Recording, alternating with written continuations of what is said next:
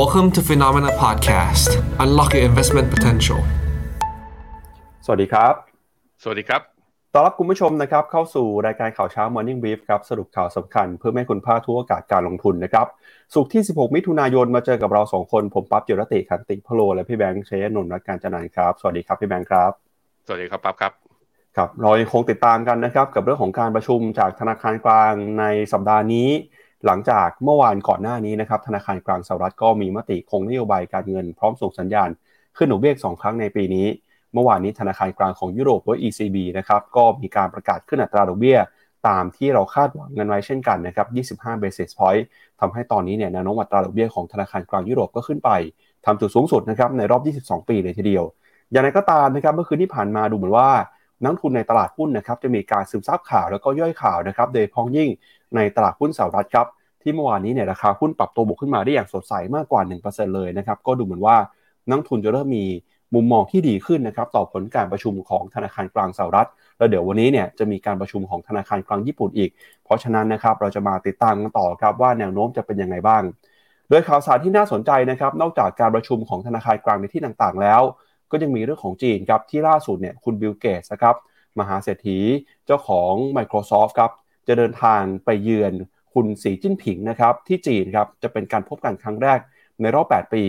ซึ่งในตอนนี้เนี่ยจีนกำลังมีปัญหาเศรษฐกิจภายในประเทศอยู่ มีความต้องการกระตุ้นเศรษฐกิจนะครับผ่านการใช้นโยบายการเงินนโยบายการคลัง แต่นั้นก็ตามครับจีนยังคงเป็นเศรษฐกิจที่มีความสำคัญของโลกนี้นะครับเราก็จะเลยเห็นว่าในช่วงปีที่ผ่านมาเนี่ยมีผู้นำนักลงทุนแล้วก็เศรษฐีของโลกหลายคน ยังคงเห็นจีนเป็นหมุดหมายสำคัญ แล้วก็มีการเดินทางไปเยือนจีนในช่วงเดือนที่ผ่านมาด้วยนะครับ นอกจากนี้ครับจะพาคุณผู้ชมไปดูกันกับความเคลื่อนไหว ครั้งสำคัญของ TikTok เลยครับที่เขาเตรียมการนะครับจะเข้ามาลงทุนทำธุรกิจอีคอมเมิร์ซในเอเชียตอนออกเฉียงใต้นะครับด้วยงบประมาณด้วยเม็ดเงินเนี่ยรวมๆกันมากกว่าพันล้านเหรียญสหรัฐเลยทีเดียวฮะซึ่งเรื่องนี้นะครับก็จะเป็นเรื่องที่มีความสำคัญมาก เพราะว่าเอเชียตะวันออกเฉียงใต้เนี่ยถ้าไปดูในอุตสาหกรรมอีคอมเมิร์ซครับคนที่เป็นผู้นำตลาดอยู่ ก็มีทั้ง Alibaba Lazada นะครับแล้วก็มี Shopee ของ Sea Group ด้วยนะครับการที่ TikTok ขับเคลื่อนแบบนี้เนี่ยจะทำให้การแข่งขันหรือว่าโครงสร้างตลาดอีคอมเมิร์ซใน Southeast Asia เปลี่ยนแปลงไปยังไง วันนี้จะมาวิเคราะห์กัน นอกจากนี้นะครับก็มีความเคลื่อนไหวเรื่องของรถยนต์ไฟฟ้าด้วยนะครับในเดือนพฤษภาคมที่ผ่านมาเราเห็นยอดนะครับจดทะเบียนรถยนต์ไฟฟ้าในบ้านเรากำลังเดินหน้าปรับตัวเพิ่มสูงขึ้นมาเรื่อยๆ เทรนด์นะครับหรือว่าการเติบโตของอุตสาหกรรมยานยนต์ไฟฟ้าในประเทศไทยจะเป็นอย่างไร วันนี้จะพาคุณผู้ชมไปดูกันนะครับรวมไปถึง ความเสี่ยงความไม่แน่นอนทางการเมืองเนี่ยก็เป็นปัจจัยที่กดดันบรรยากาศการลงทุนด้วย จะพาไปติดตามการกับมุมมองนะครับของดรพิพัฒน์และดรกอบศักดิ์ภูตระกูลนะครับถึงความน่าสนใจแล้วก็ความน่ากังวลต่อเศรษฐกิจไทยในช่วงนี้ครับพี่แบงค์อืมครับผม มีคุณผู้ชมเข้ามานะว่าเสียงเบาเอ่อลองต้องอาจจะต้องถามจากหลาย ๆ คนนะครับ ว่าตอนนี้เสียงจากทางเราเป็นอย่างไรกันบ้างนะ ถ้าถ้าถ้าถ้าถ้าเบากันหลายคนอย่างเงี้ยเดี๋ยวเดี๋ยวฝากเพื่อนโปรดิวเซอร์ดู แต่ถ้าบอกว่าเฮ้ยยังชัดอยู่ คุณจำอาจจะต้องลองลองลองดูลำโพงกับตัวการปรับตัวฟังก์ชันของตัวเองนะครับ ครับงั้นเดี๋ยวเรามาดูกันนะครับที่ความเคลื่อนไหวของตลาดหุ้นในค่ำคืนที่ผ่านมากันก่อนนะครับ เมื่อวานนี้ตลาดหุ้นสหรัฐนะครับ ปรับตัวบวกขึ้นมาได้ค่อนข้างสดใสเลยนะครับ หลังจากที่ผลการประชุมของเฟดออกมาเนี่ยแล้วตลาดก็ มีเซอร์ไพรส์ในหลาย ๆ เรื่องนะครับ โดยเฉพาะอย่างยิ่งการส่งสัญญาณ การปรับขึ้นอัตราดอกเบี้ยต่อไปนะครับในช่วงที่เหลือของปีนี้อีกประมาณ 50 basis point หรือว่าการขึ้นดอกเบี้ยอีก 2 ครั้งนะครับ โดยดัชนีดาวโจนส์บวกขึ้นมา 1.26%ครับ มาอยู่ที่ 34,408 จุดนะครับ S&P 500 เดินหน้าทำจุดสูงสุดของปีอย่างต่อเนื่องเลยนะครับ บวกขึ้นมา 1.22%ดัชนี NASDAQ บวกขึ้นมา 1.15% หุ้นขนาดกลางขนาดเล็กนะครับใน Russell Small Cap 2,000 บวกขึ้นมา 0.8%แล้วก็ Wix Index นะครับช่วงนี้ปรับตัวขึ้นมาครับมาอยู่ที่ระดับ 14.5 จุดนะครับเมื่อคืนนี้ก็บวกขึ้นไปต่อประมาณสัก 4%ฮะแล้วก็ความเคลื่อนไหวของบริษัทนะครับที่อยู่ในดัชนี S&P 500 เป็นอย่างไรกันบ้างเดี๋ยวเรามาดูกันนะครับมาดูกันที่แผนที่หุ้นหน่อยครับเมื่อวานนี้เนี่ยนะครับดัชนี S&P 500 ที่บวกขึ้นมาได้มากกว่า 1%นำมาโดยหุ้นในกลุ่มเทคโนโลยีนะครับ Microsoft บวกขึ้นมา 3% Meta ก็ 3%กว่าเช่นกัน ช่วงนี้นะครับ Meta เดินหน้าปรับตัวบวกขึ้นมาได้อย่างต่อเนื่องเลยครับ Tesla เคลื่อนไหวอยู่ในกรอบแคบๆ Oracle นะครับหลังจากที่เมื่อวานนี้บวกขึ้นมาทำจุดสูงสุดใหม่ของปี ราคาเมื่อคืนนี้ยังบวกขึ้นไปต่ออีก3%นะครับหุ้นในกลุ่มค้าปลีกก็ยังบวกขึ้นมาได้ไม่เป็น Amazon Walmart Home Depot หุ้นในกลุ่มบัตรเครดิตนะครับ Visa Mastercard ปรับตัวบวกขึ้นมาได้เช่นกัน กลุ่มน้ำมันเคลื่อนไหวอยู่ในกรอบแคบๆ แล้วก็หุ้นในกลุ่ม chipset semiconductor นะครับ NVIDIA กับ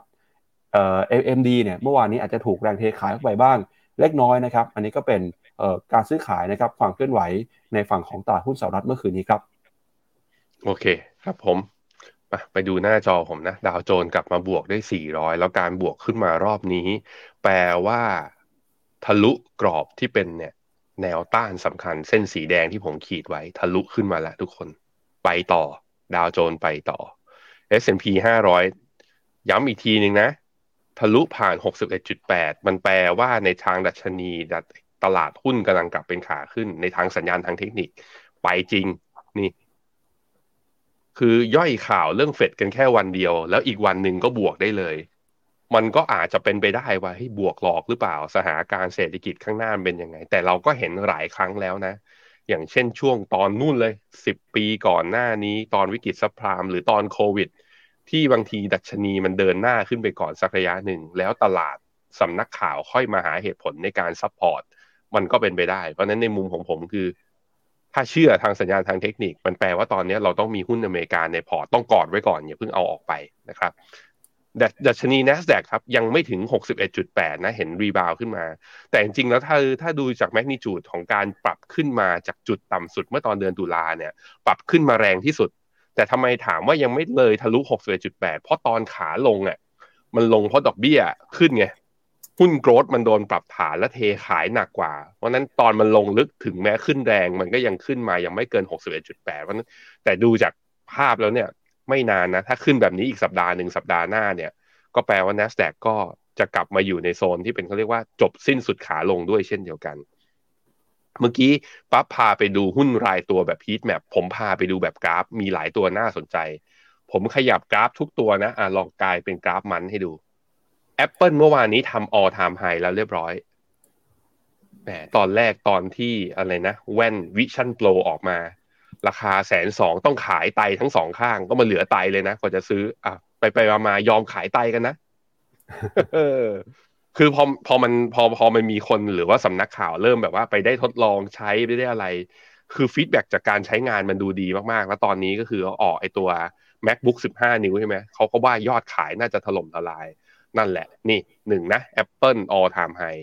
Microsoft Microsoft ปิดที่ราคาเท่ากับ previous high คือราคาจุดสูงสุดเดิมที่ทำไว้เมื่อตอนเดือนพฤศจิกาปี 2021กำลังจะตี high ด้วยเช่นเดียวกัน Amazon ยังห่าง เนี่ยมันเลยเป็นสาเหตุคือ ถ้า high ไปแล้วทะลุได้นะ ก็แปลว่ามีโมเมนตัมทางทางขึ้นหย่ออย่างคล้ายๆ กับอ่า playbook ของคุณ William O'Neil's CAN SLIM อะไอตัวที่แบบว่าอนาไอที่มันลงมาแรงๆก่อนหน้านี้ ก็ดูขึ้นมายังไม่ถึงครึ่งทาง แล้วมีโอกาสไปต่อด้วยอะอย่าง Amazon เนี่ย Alphabet ก็ยังไม่ถึงนะก็ก็เพิ่งขึ้นมาทะลุเหนือครึ่งครึ่งทาง ยังไม่ test high เดิมเลยเหลือหลายเปอร์เซ็นต์ทีเดียว Meta เนี่ยเห็นขึ้นมากี่เดือนติดแล้วเนี่ยสี่เดือนติดแล้วก็ยังไม่ทะลุ high ยังไปได้อีกเทสลาเนี่ยเห็นไหมก็เพิ่งขึ้นมาแค่ชนหกสิบเอ็ดจุดแปดของขึ้นขาขึ้นเท่านั้นเองอะมี NVIDIA ทำ all time high อันนี้เรารู้กัน Netflix ก็เพิ่งขึ้นมาครึ่งทางเอง Intel นี่ยังไม่ไปไหนเลยเพิ่งจะขึ้นมายืนเหนือเส้นค่าเฉลี่ย 200 เดือนนะฮะอะหลาย ๆ ตัวเนี่ยเอาพามาให้ดูว่า ที่บอกว่าเฮ้ยหุ้นเทคแพงไปหรือยังมันไปได้เหรอ ถ้าดูจาก price pattern แล้ว ถ้ามันจะไปก็ไปได้นั่นแหละ แต่ความย้อนแย้งมันจะสวนความรู้สึกตรงที่ว่าก็ recession ยังอยู่ แล้วเฟดก็ค้างดอกเบี้ยนาน QE ก็ไม่ได้มีอยู่นะตอนนี้ แล้วตลาดจะรีบาวได้ไง นี่มันรีบาวคาตายเราเห็นเนี่ยณตอนนี้ตั้งแต่ต้นปีมาแล้วนะฮะอะไปดูกันต่อตลาดอื่นๆ เป็นอย่างดัชนีอื่นๆ เป็นยังไงบ้าง VIX index ครับ ถึงแม้ว่าจะมีดาหุ้นอเมริกาจะปรับตัวขึ้นมาแต่ VIX index ปรับตัวขึ้นมาด้วย ก็คงจะมีอย่างที่ผมบอกแหละว่า ประทานโทษครับ มีนักลงทุนส่วนหนึ่งที่อาจจะไม่สบายใจกับการปรับตัวขึ้นมาไม่กล้าขายหุ้น แต่ก็แบบกลัวว่ามันจะไหลลงก็อาจจะเลยใช้วิธีคือเปิด put option ในการป้องกันความเสี่ยงไว้ ที่น่าสนอันนี้อีกอันหนึ่งก็เป็นสัญญาณ risk on เหมือนกันก็คือdollar index ครับ dollar index เมื่อวานนี้ปรับตัวลดลงมา 0.8%เป็นการอ่อนค่าลงมานะ แล้วเราก็เห็นแล้ว wave หลาย ๆ wave ที่ดอลลาร์มันอ่อนค่า มันก็เปิดโอกาสให้ตลาดหุ้นเนี่ย สามารถที่จะวิ่งได้นะฮะแล้วไม่ใช่แค่ตลาดหุ้นด้วยเมื่อวานนี้ทองกลับมาเด้งยืนเหนือเส้นค่าเฉลี่ยหนึ่งร้อยวันด้วยนะครับไปดูต่อนะครับอาจจะขอ bond yield สองปีสองอ่าตอนนี้อยู่ที่สี่จุดหกในขณะที่ bond yield สิบปีอยู่ที่สามจุดเจ็ด เอ่อ bond yield ตัวยาวเนี่ยตัวสิบปีเนี่ยมันยังสะท้อนว่าตลาดยังเป็นห่วงทิศทางของภาวะเศรษฐกิจของตลาดไอของเศรษฐกิจอเมริกาอยู่ แต่อย่างที่บอกไปอะมันถ้าหุ้น tech มันวิ่งขึ้นมาได้ขนาดนี้แล้ว มันก็แปลว่าหุ้น tech อาจจะเขาเรียกว่า decoupling ไม่ได้เกี่ยวกับเศรษฐกิจอเมริกาหรือเปล่า อันนี้ก็ต้องเป็นตั้งคำถามให้ดีนะ เพราะไม่งั้นเราจะไม่ได้มีหุ้นอะไรอเมริกาที่วิ่งแรงๆอยู่ในพอร์ตเลยนั่นก็ยังความเห็นผมคือหุ้นเทค ยังควรมีอยู่ในพอร์ต สัญญาณทางเทคนิคยังไปต่อ แต่ต้องจับตาดูและระมัดระวัง เพราะเมื่อไหร่ sentiment คือคำว่า recession ต้องอย่าลืมว่านักลงทุนที่มีเงินเยอะที่สุดนะ ที่อยู่ในอเมริกามันก็คือคนอเมริกา ถ้าเศรษฐกิจเขาไม่ดีอะถึงแม้หุ้นเทคมันอาจจะแบบว่าไม่ได้รับผลกระทบเยอะแต่ในเชิง sentiment มันก็อาจจะทำให้เขาต้องการที่จะลดพอร์ตหุ้น ซึ่งอาจจะมีการปรับฐานตามมาก็ได้นะครับ ครับ ไปดูต่อนะครับกับหุ้นของยุโรปบ้างครับ หลังจากเมื่อวานนี้นะครับธนาคารกลางยุโรปประกาศขึ้นอัตราดอกเบี้ยนโยบายตามที่เราคาดการณ์กันไว้นะครับ 25 basis point มาสู่ระดับ 3.5%นะครับ เมื่อวานนี้ตลาดหุ้นยุโรปนะครับก็ตอบรับในทิศทางผสมผสานนะครับ ไม่ได้มีการตกใจหรือว่ามีการปรับตัวลงมาอย่างรุนแรงแต่อย่างใด เพราะตลาดก็คาดไว้แล้วนะครับดัชนีดัคของเยอรมนีครับติดลบไป 0.13%ฟุตซี่ร้อยอังกฤษนะครับบวกขึ้นมาได้ 0.3%ครับ ส่วน CAC 40 ฝรั่งเศสติดลบไป 0.5 นะครับ ยูโรซ็อก50 ติดลบไป 0.25 ยูโรซ็อก600 นะครับ ก็ปรับตัวลงไปประมาณ 0.1%เท่านั้นเองครับ ก็ถือว่าตลาดก็ไม่ได้กังวลนะครับ กับการส่งสัญญาณของธนาคารกลางยุโรป ในรอบนี้ดัชนีไม่ได้มีการเคลื่อนไหว ไม่ได้มีการถูกแรงเทขายออกมาอย่างหนัก แม้ว่าธนาคารกลางยุโรปนะครับจะส่งสัญญาณว่าการใช้นโยบายการเงินการขึ้นดอกเบี้ยยังคงจำเป็นอยู่สำหรับเศรษฐกิจยุโรปที่ปัญหาเงินเฟ้อยังคงน่าเป็นห่วงครับ ไปต่อครับ หุ้นตัวฝั่งยุโรปเป็นยังไงบ้าง คือถ้าฝั่งอเมริกาเซนดิเมนต์เป็นอย่างนั้นน่ะ ผมคิดว่าหุ้นยุโรปก็มีโอกาสไปต่อนะ แล้วผมเริ่มสนมากขึ้นเรื่อยๆ สาเหตุที่ผมสนมากขึ้นเรื่อยๆ คือ พอทีมงาน invest ทีม investment เราอะกลางไอตัว valuation ของหุ้นยุโรปมาให้ดูอะทั้ง PE เมื่อเทียบกับหุ้นโลกเอง ทั้ง PE ตัวเองเมื่อเทียบกับในอดีตมันดูแบบขนาดกำลังจะเทสไฮอยู่นะตอนนี้ยังดูถูกกว่าชาวบ้านเลย นั่นคือถ้า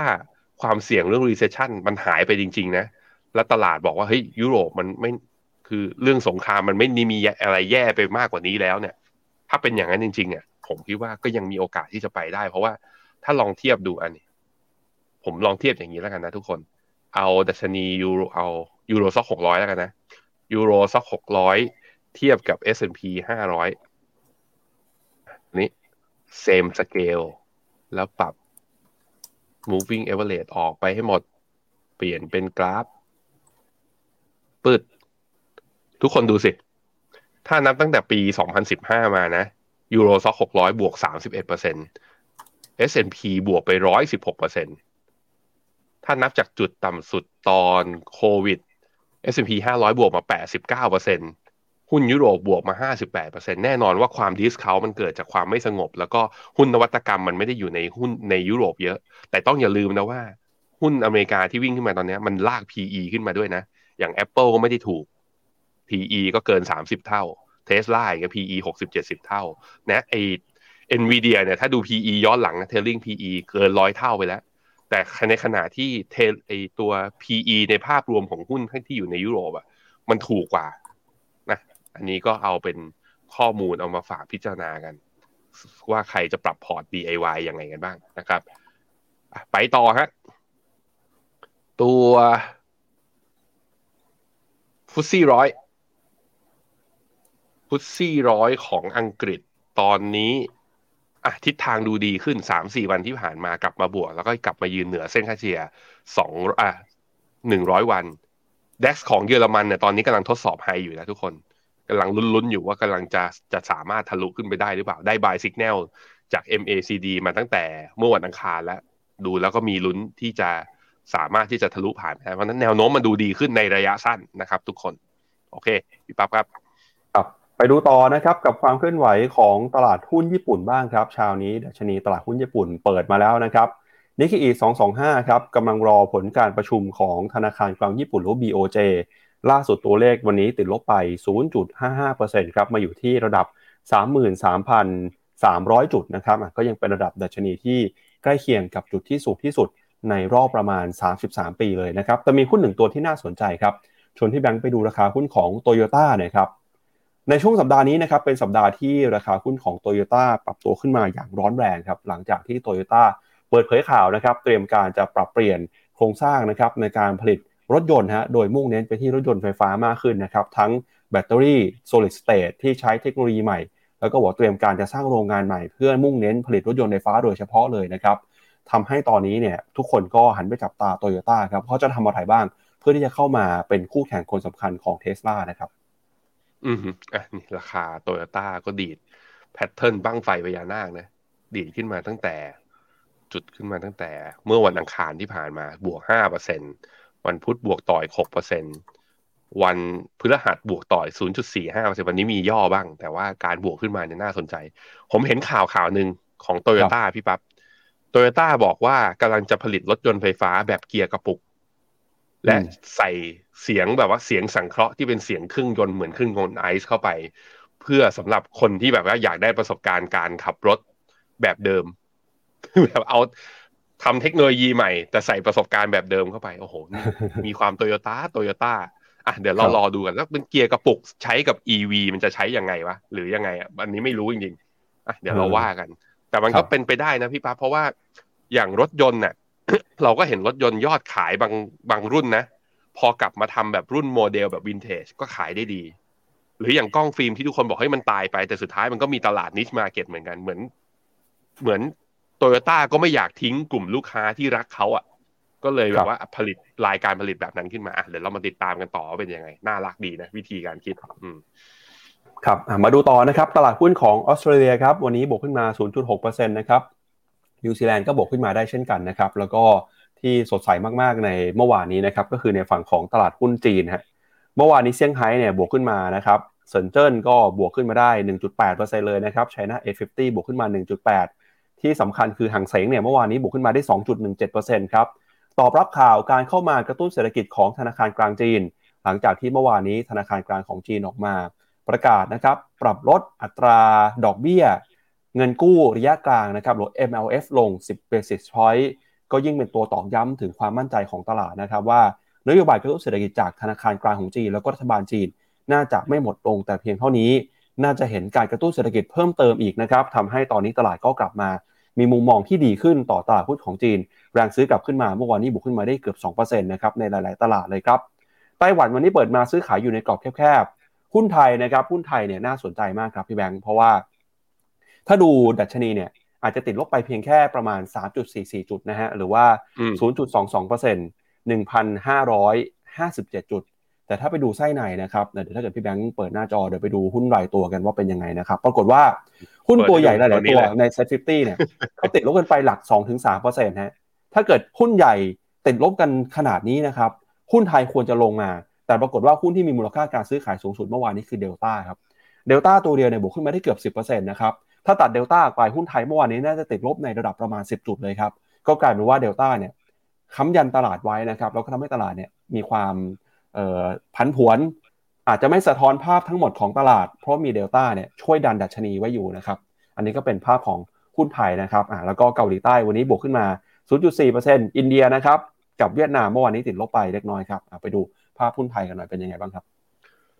เดลต้าเนี่ยไม่น่าเชื่อนะ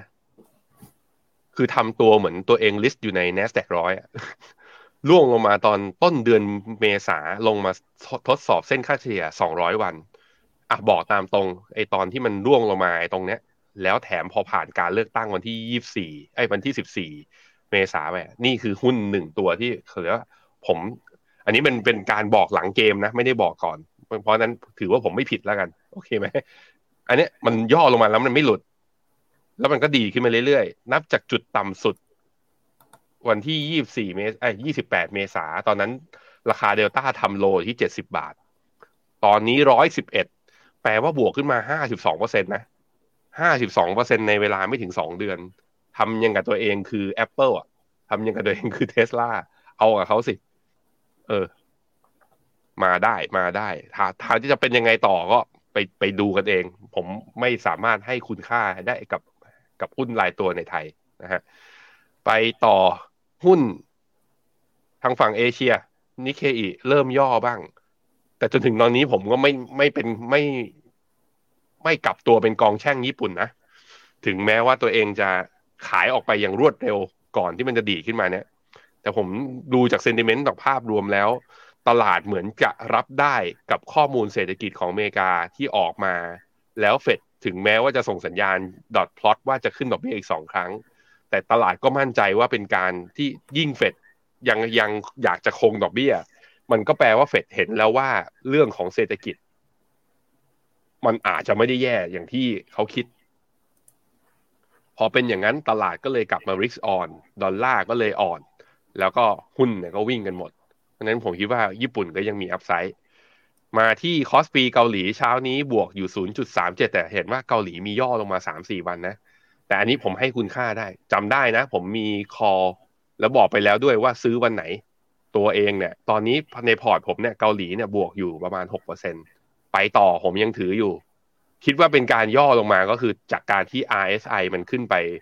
overboughtนิดๆ ก็น่าจะย่อลงมาอาจจะพักฐานที่เส้นค่าเฉลี่ย 20 วันเนี่ยก่อนที่จะดีกลับไปได้เพราะเซนติเมนต์มันกลับมาดูดีขึ้นนะครับ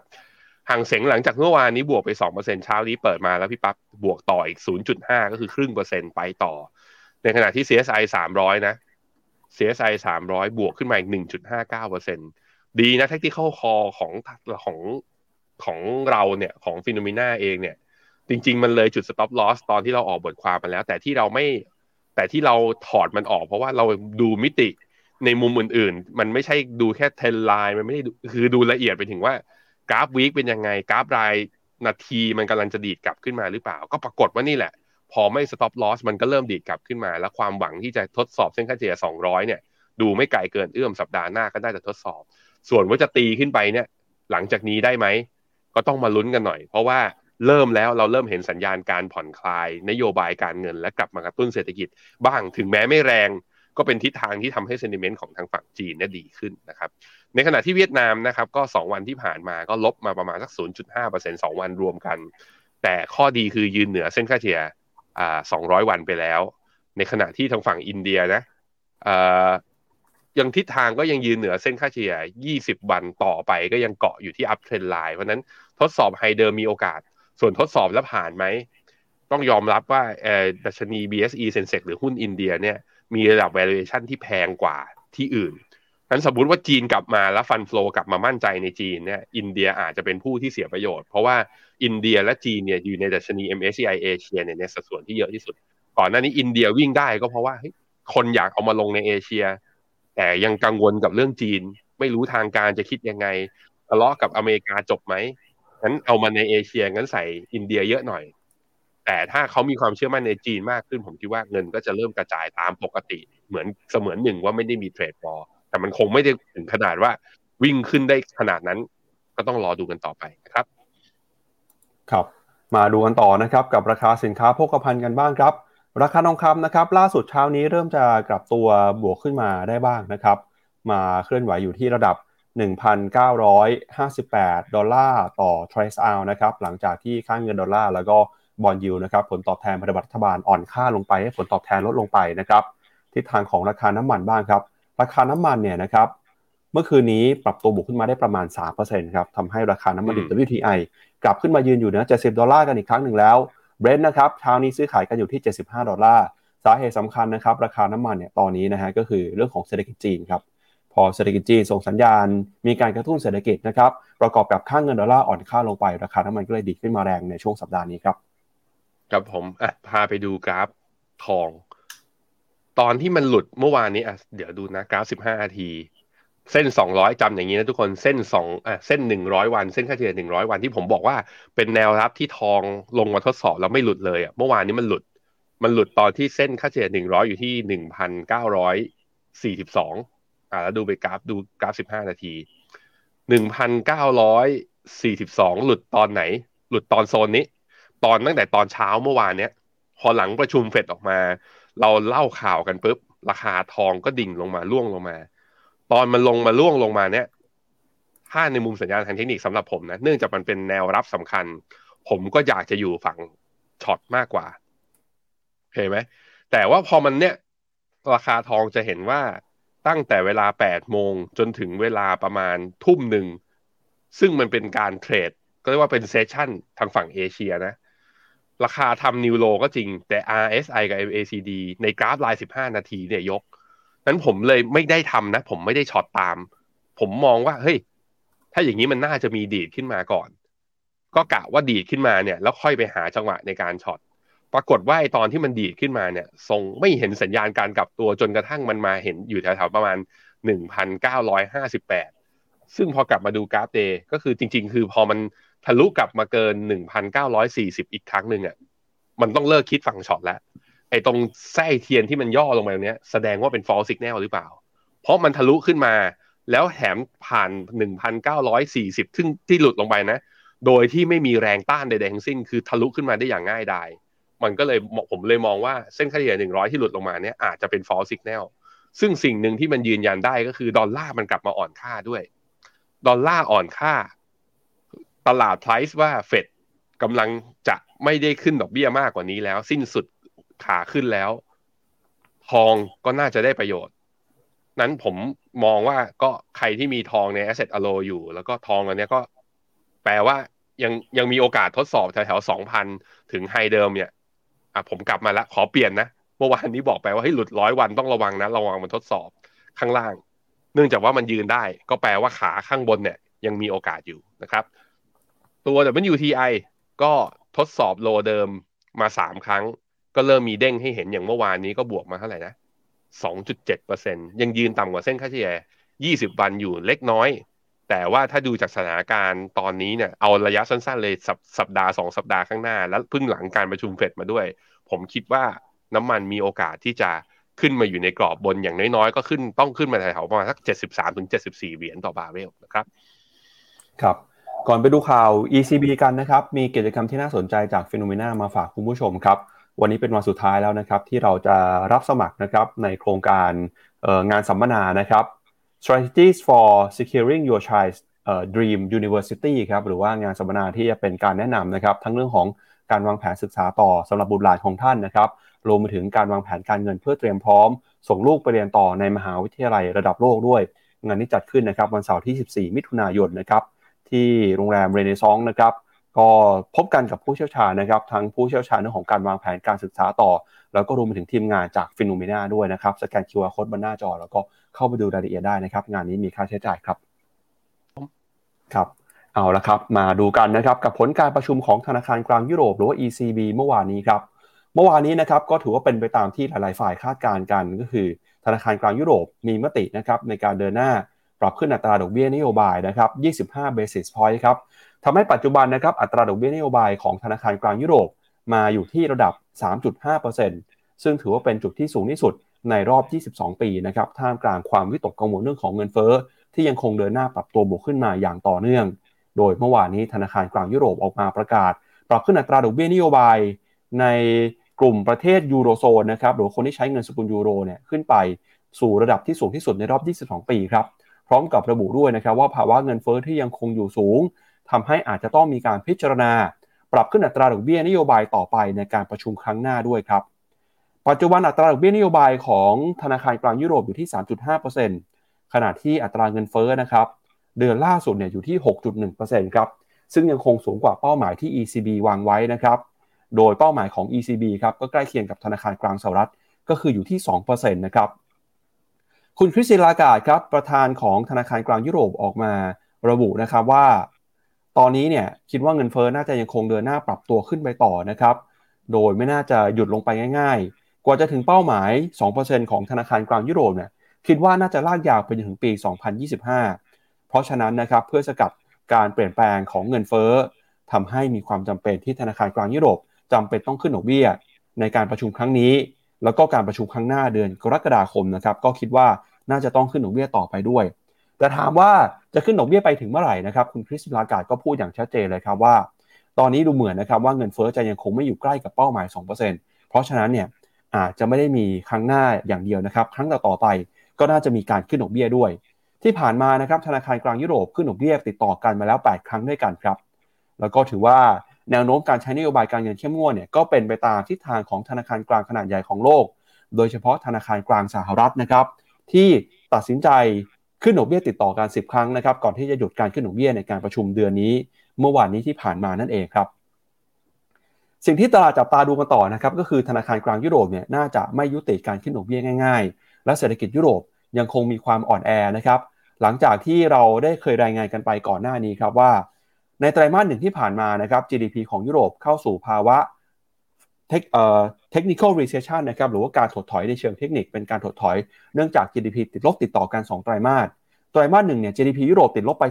0.1%ไตรมาส 4 ปีที่แล้ว ก็ติดลบไป 0.1%เช่นกัน พอติดลบติดต่อกัน 2 ไตรมาสนะครับในนิยามก็คือเข้าสู่ภาวะถดถอย แล้วก็นอกจากนี้นะครับเศรษฐกิจของประเทศที่มีขนาดใหญ่ที่สุดในยุโรปก็คือเยอรมนีเนี่ยก็ถดถอยไปก่อนแล้วเช่นกันนะครับก็เลยเป็นที่มาว่า ทำไมยุโรปถึงชะลอตัว เพราะว่าเศรษฐกิจของเยอรมนีซึ่งเป็นเศรษฐกิจที่มีขนาดใหญ่ที่สุด ในยุโรปเข้ามากดดันการเติบโตของเศรษฐกิจนะครับ อันนี้ก็เป็นผลการประชุมเมื่อวานนี้ของ ECB ครับพี่แบงค์อืมครับผม เงินเฟ้อขึ้นมาแล้วก็ค้างอยู่ข้างบนนานกว่าอเมริกา เพราะนั้นการที่เฟดชะลอการขึ้นไม่ได้หมายถึงว่า ECB จะชะลอตาม ก็ยังเรียกท่าทีกับตัว action ของเขาก็ยังค่อนข้าง hawkish อยู่แต่ว่า ตลาดก็รับรู้เรื่องนี้ไปแล้วเนาะพี่ปั๊บคือเหมือนก็ทำใจไว้อยู่แล้วแหละว่ายังไงก็ต้องสู้กับเงินเฟ้อไปก่อน แต่ว่าคือหุ้นที่มันเป็นหุ้นขนาดใหญ่ อยู่ในยูโรซ็อกห้าสิบกับหุ้นที่อยู่ในยูโรซ็อกหกร้อยอะมันเป็นมันก็มีหุ้นส่วนหนึ่งที่มันไม่ได้รับผลกระทบจากเงินเฟ้อตรงๆขนาดนั้น แล้วก็รายได้ไม่ได้มาจากในภูมิภาคยุโรปเพียงที่เดียว มันก็จึงเป็นสาเหตุที่ราคาดัชนีเนี่ยยังอยู่ใกล้ๆไฮอยู่นะตอนนี้อะคุณพี่พี่ปับ๊บ ไปดูในภาพรวมของเรื่องเงินเฟ้อแล้วก็เศรษฐกิจยุโรปหน่อยว่าตอนนี้สถานะเป็นยังไงบ้างตลาดมีมุมมองยังไง ได้ครับไปดูข้อมูลของเศรษฐกิจยุโรปกันบ้างนะครับ ปัจจุบันนี้เนี่ยเราก็จะเห็นนะครับว่าธนาคารกลางยุโรปครับเดินหน้าปรับขึ้นอัตราดอกเบี้ยนโยบายอย่างต่อเนื่องตั้งแต่ปีที่แล้วแล้วนะครับตอนนี้ขึ้นดอกเบี้ยไปทั้งหมดด้วยกันติดต่อกันประมาณ 8 ครั้งครับแล้วก็เมื่อคืนนี้ขึ้นอีกหนึ่งครั้งนะครับทำให้อัตราดอกเบี้ยนโยบายของธนาคารกลางยุโรปปัจจุบันเนี่ยอยู่ที่ประมาณ 3.5%สูงที่สุดในรอบ 22 ปีเลยนะครับ แล้วก็ คาดการเป้าหมายอัตราดอกเบี้ยของธนาคารกลางยุโรปเนี่ยน่าจะยังไม่สิ้นสุดเท่านี้นะครับอาจจะมีการขึ้นดอกเบี้ยอีกติดต่ออย่างน้อย 1-2 ครั้งครับเพราะฉะนั้นเนี่ยเอ่อ target rate ของเอ่อในฝั่งของยุโรปนะครับก็จะเห็นการปรับตัวขึ้นมาด้วยเช่นกันครับพี่แบงค์อืมครับผมครับอ่าไปดูนะครับเอ่อคาดการณ์ของนักวิเคราะห์จากบลูมเบิร์กต่อเศรษฐกิจของยุโรปนะครับปีนี้เนี่ยเศรษฐกิจน่าจะเติบโตอยู่ในระดับประมาณสัก1%นะครับถ้าหากว่าไตรมาส2ปีนี้ เศรษฐกิจกลับมาเป็นบวกได้ น่าจะหลุดพ้นนะครับภาวะถดถอยในเชิงเทคนิคครับก่อนที่ปีหน้าเศรษฐกิจยุโรปนะครับจะค่อยๆฟื้นตัว ตลาดประเมินนะครับในช่วงสิ้นปีเนี่ยยุโรป GDP จะอยู่ในประมาณสัก 1%ปีหน้าก็จะขยับขึ้นมาเป็น 1.3%นะครับแล้วก็อัตราดอกเบี้ยนะครับของธนาคารกลางในที่ต่างๆครับปัจจุบันนะครับธนาคารกลางที่มีนโยบายการเงินเข้มงวดมากที่สุดแห่งหนึ่งของโลกก็คือ ธนาคารกลางอังกครับอัตราดอกเบี้ยของเขาเนี่ยในปัจจุบันนะครับก็ยังมีแนวโน้มปรับตัวสูงขึ้นไปต่อนะครับ โดยตลาดประเมินครับว่าตัวเลขอัตราดอกเบี้ยของ ECB เนี่ยจะค่อยๆ ขยับขึ้นมานะครับ ตัวเลขดอกเบี้ยของธนาคารกลางอังกฤษน่าจะไม่สิ้นสุดลงไปในเร็วๆนี้ ส่วนธนาคารกลางสหรัฐนะครับ ตอนนี้อัตราดอกเบี้ยนโยบายก็เออปีนี้เนี่ยถูกจับตากันว่าจะขึ้นดอกเบี้ยประมาณ2อถึงสครั้งครับพี่แบงค์อืมครับผมอะไปดูเงินเฟ้อของยูโรโซนกันหน่อยนะครับ ว่ามีที่มาจากอะไรบ้างสาเหตุหลักนะครับ ก็ยังคงเป็นเรื่องของราคาพลังงาน แล้วก็ราคาอาหารสดครับ อืม ใช่ครับ ก็เป็นสาเหตุนะ ยังค้างดอกเบี้ยกันอยู่นะตอนนี้ ดูประมาณการตัวของทาง ECB แล้วก็จะเห็นชัดนะว่า ยังมีมุมคือขยับมุมมองต่อเงินเฟ้อทั้งในแง่ของ core inflation แล้วก็ตัว headline เนี่ยขยับขึ้นเมื่อเทียบกับกาย projection ของเมื่อเดือนมีนา แต่ในขณะที่ทางฝั่งตัว economic growth หรือว่าการเติบโตของเศรษฐกิจนั้นมีการปรับประมาณการลงอ่ามันชัดเจนว่าก็คือเงินเฟ้อมันทำให้เศรษฐกิจชะลอนั่นเอง เพราะยิ่งเงินเฟ้อมาเยอะ ขึ้นดอกเบี้ย เมื่อขึ้นดอกเบี้ย คนเห็นดอกเบี้ยเยอะก็อาจจะ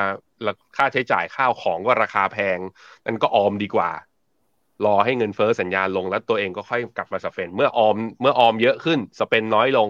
เศรษฐกิจก็มีภาวะก็คือก็เลยโตได้น้อยลงด้วยเช่นเดียวกัน อันนี้คือบน projection ของ ECB มันแปลว่าอย่างนั้นอะไปดูในแง่ตลาดหุ้นกันบ้างนะฮะเนี่ยที่ผมบอกว่า Euro Stoxx หกร้อยในมุมของผมนะมันเริ่มดูดี เฮ้ย จะปรับมาที่หน้าจอนี้ไหมโปรดิวเซอร์ตีมือเลย อะ โอเคเอ่อเส้นสีเหลืองเนี่ยก็คือตัว price ของตัวอ่าดัชนี Euro Stoxx หกร้อยเมื่อเทียบกับหุ้นโลก ดัชนี Euro Stoxx หกร้อยเมื่อเทียบกับหุ้นโลกเนี่ย ถ้ามันดิ่งลงแปลว่า คุณแพ้หุ้นโลกอยู่ ถ้ามันดีดขึ้นแสดงว่า performance ดีกว่าหุ้นโลก ในหุ้นโลกมีใครในหุ้นโลกหลัก ๆ มีอเมริกา อเมริกานั่นแหละเป็นตัวค้ำยันอยู่ เพราะนั้นอันนี้ underperform กว่า แต่ดูเส้นสีดำดิทุกคน นับตั้งแต่ในช่วงประมาณสักสองสามเดือนที่ผ่านมาจะเห็นว่าเส้นสีดำคือ e a r n i n g ก็คือกำไรกำไรของหุ้นที่อยู่ใน Euro Stoxx หกร้อยเติบโตได้ดีกว่าหุ้นโลกนะ คือภาวะอย่างนี้มันเป็นไปได้ยังไง กำไรโตดีคือดูกราฟในอดีตดิถ้าเส้นสีดำขยับขึ้น หุ้นยุโรปจะมีแนวโน้ม outperform หุ้นโลก ถ้าเส้นสีดำชะลอลง ซึ่งชะลอลงมาเนี่ยเห็นไหมอย่างต่อเนื่องเลย มันก็เป็นที่มาที่หุ้นยุโรปก็ underperformแต่ตอนนี้ที่เราเห็นคือมันเกิดการสวนทางกัน มันไม่ได้ไปในทางเดียวกัน คุณคิดว่าจะเกิดทางไหนล่ะคือเออร์เน็งของเขากำลังจะแย่ลงดิ่งลงมาตามราคา หรือว่าราคาควรจะวิ่งขึ้นไปตามกำไรที่ดีขึ้น ผมคิดว่าเป็นอย่างหลัง เลยมองว่าหุ้นยุโรปกลับมาน่าสนใจในความเห็นผมนะอะไปดูอีกมิติหนึ่ง เป็นตัว PE ของหุ้นยุโรปเมื่อเทียบกับหุ้นโลก ตอนนี้ลบสอง standard deviation แน่นอนว่ามันย่ำอยู่ตรงนี้มาตั้งแต่สถานการณ์คือรัสเซียกับยูเครนหึ่มๆกัน แต่ถ้าคุณมี timeframe ลงทุนได้ยาวอะ นี่คือระดับลบสอง standard deviation ย้อนหลังสิบปีนะ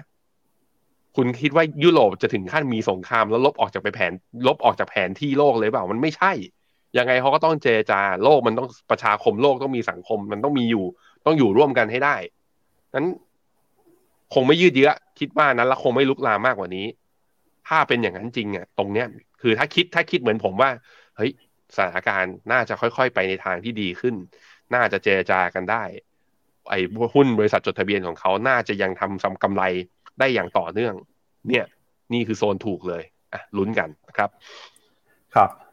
ก็จากตลาดหุ้นยุโรปไปแล้วนะครับ มาดูตลาดหุ้นของญี่ปุ่นบ้างครับ วันนี้นะครับจะมีการประกาศผลการประชุมของ BOJ หรือว่าธนาคารกลางญี่ปุ่นนะครับ ตลาดก็มองว่าการประชุมในวันนี้เนี่ยธนาคารกลางญี่ปุ่น น่าจะประกาศคงอัตราดอกเบี้ยนโยบายไว้นะครับในระดับติดลบเช่นเดิมครับ ตอนนี้แนวโน้มการใช้นโยบายของธนาคารกลางญี่ปุ่นเนี่ยถือว่าสวนทางนะครับกับธนาคารกลางยุโรป แล้วก็ธนาคารกลางสหรัฐ ที่มีการขึ้นดอกเบี้ยมาอย่างต่อเนื่องธนาคารกลางญี่ปุ่นเนี่ยแทบจะไม่มีการปรับเปลี่ยนนโยบายการเงินมาเลยนะฮะในรอบหลายเดือนที่ผ่านมานะครับ ตลาดประเมินครับว่าผลการประชุมในวันนี้เนี่ย BOJ น่าจะยังคงนโยบายการเงินผ่อนคลาย ไม่ใช่ผ่อนคลายธรรมดานะครับ เป็นการผ่อนคลายแบบพิเศษด้วย Ultra Losing Monetary Policy นะครับ ท่ามกลางความไม่แน่นอนเกี่ยวกับเงินเฟ้อ เรื่องของค่าแรง แล้วก็เรื่องของเศรษฐกิจโลกครับ ตลาดครับว่าธนาคารกลางญี่ปุ่นครับจะคงตราดอกเบี้ยนโยบายอยู่ที่ระดับติดลบ 0.1%แล้วก็ดูถึงมาตรการกระตุ้นเศรษฐกิจนะครับผ่านการซื้ออัดฉีดเงินเข้าสู่ตลาดตราสารหนี้เพื่อคงอัตราผลตอบแทนพันธบัตรรัฐบาลญี่ปุ่น ในระดับ 10 ปีไว้ให้อยู่ใกล้กับ 0%นะครับหรือที่เรียกว่า yield curve control นะครับนอกจากนี้ตลาดก็ยังส่งสัญญาณว่าเงินเฟ้อเนี่ยนะครับที่สูงกว่าคาดการ อาจจะทำให้ผู้ว่าธนาคารกลางของญี่ปุ่นท่านนี้นะครับออกมาปรับประมาณการเรื่องของเงินเฟ้อก็ได้ครับ สิ่งที่เกิดขึ้นก็คือตอนนี้ครับเศรษฐกิจของญี่ปุ่นนะครับยังคงเเดินหน้าขยายตัวอย่างต่อเนื่อง เราเห็นเงินเฟ้อนะครับเราเห็นกิจกรรมทางเศรษฐกิจที่ค่อยๆ ฟื้นตัว จนทาให้ตอนนี้ตลาดหุ้นญี่ปุ่นเนี่ยเดินหน้า ปรับตัวนะครับอยู่ในระดับที่ใกล้เคียงกับจุดสูงสุดในรอบ 33 ปีเลยทีเดียวครับ แล้วก็ไม่ใช่แค่สูงสุดในรอบ 30 กว่าปีนะครับหรืออีกไม่เยอะฮะญี่ปุ่นเนี่ยก็จะขึ้นไปทดสอบระดับที่เป็น all time high นะครับที่เคยทำไว้ในช่วงปี 1,989 จุดนะครับที่ระดับ 2,884 จุดครับเดี๋ยวชวนให้แบงค์ให้เปิดดูภาพของตลาดหุ้นญี่ปุ่นหน่อยนะครับว่าปัจจุบันกับจุด all time high เนี่ยห่างกันเยอะแค่ไหน แล้ว ญี่ปุ่นจะสามารถขึ้นไปทดสอบ all time high ได้ในปีนี้ เหมือนที่ตลาดหุ้นสหรัฐทำได้หรือเปล่า หรือว่าตลาดหุ้นประเทศอื่นทำได้หรือเปล่านะครับ ก็อยากชวนคุณผู้ชมพูดคุยแล้วก็แสดงความคิดเห็นกันด้วยนะครับ ถ้าหากว่าคุณผู้ชมคิดว่าตลาดหุ้นญี่ปุ่นครับ ปีนี้เนี่ยจะสามารถขึ้นไปทำ all time high ได้หรือเปล่านะครับเอ่อให้พิมพ์อีโมจิมาดีไหมครับพี่แบงค์อ่าเอามา ครับ บรรยาย ไม่เอาเอาบรรยายสภาพพอร์ตของคุณตอนนี้หน่อยว่าอารมณ์ตัวเองก็ได้ บรรยายอารมณ์ตัวเองหลังการประชุมเฟดมาหน่อยคุณคิดว่า ตอนเนี้ยตลาดมันขึ้นจริงหรือขึ้นหลอกบรรยากาศมันแบบว่าแค่สวยหรูแค่เพียง เหมือนกับซินเดอเรลล่าไปงาน